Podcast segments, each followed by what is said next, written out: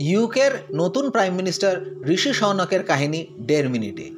ঋষি সৌনকের জন্ম উনিশশো আশি সালে ইউকের সাউথহ্যাম্পটনের এক ইন্ডিয়ান অরিজিন ফ্যামিলিতে হয়। উনি অক্সফোর্ড থেকে গ্র্যাজুয়েশন এবং স্ট্যানফোর্ড থেকে ফুল স্কলারশিপে এমবিএ করেন। স্ট্যানফোর্ডে ওনার ইনফোসিসের ফাউন্ডার নারায়ণ মূর্তির মেয়ে আকসাথা মূর্তির সঙ্গে আলাপ হয় এবং দু হাজার নয় সালে ওনারা বিবাহসূত্রে আবদ্ধ হন। পলিটিক্সের আগে ঋষি একজন ইনভেস্টমেন্ট ব্যাংকার ছিলেন। পরে উনি নিজের হেজ ফান্ডও শুরু করেন। দু হাজার পনেরোয় রিচমন্ড থেকে মেম্বার অফ পার্লামেন্ট হয়ে উনি পলিটিক্সে আসেন। দু হাজার কুড়ির মধ্যে তৎকালীন প্রাইম মিনিস্টার বরিস জনসনের সময় তিনি থার্ড হাইয়েস্ট মিনিস্ট্রিয়াল পজিশনে পৌঁছে যান। কোভিডের সময় উনি ইট আউট টু হেল্প বলে একটি স্কিম নিয়ে আসেন, যাতে পার্টিসিপেটিং রেস্টুরেন্টে খেলে গভর্নমেন্টের তরফ থেকে ফিফটি পার্সেন্ট ডিসকাউন্ট দেওয়া হতো। এই স্কিমের জন্যেই ইউকেতে রেস্টুরেন্ট বিজনেস রিস্টার্ট হয় আর হাজার হাজার লোকের চাকরি বেঁচে যায়।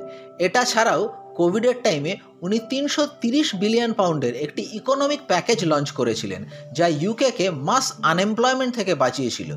ঋষি ও ওনার ওয়াইফের নেটওয়ার্থ সাত হাজার কোটি টাকা মানে যা কিনা কিং চার্লসের থেকেও বেশি।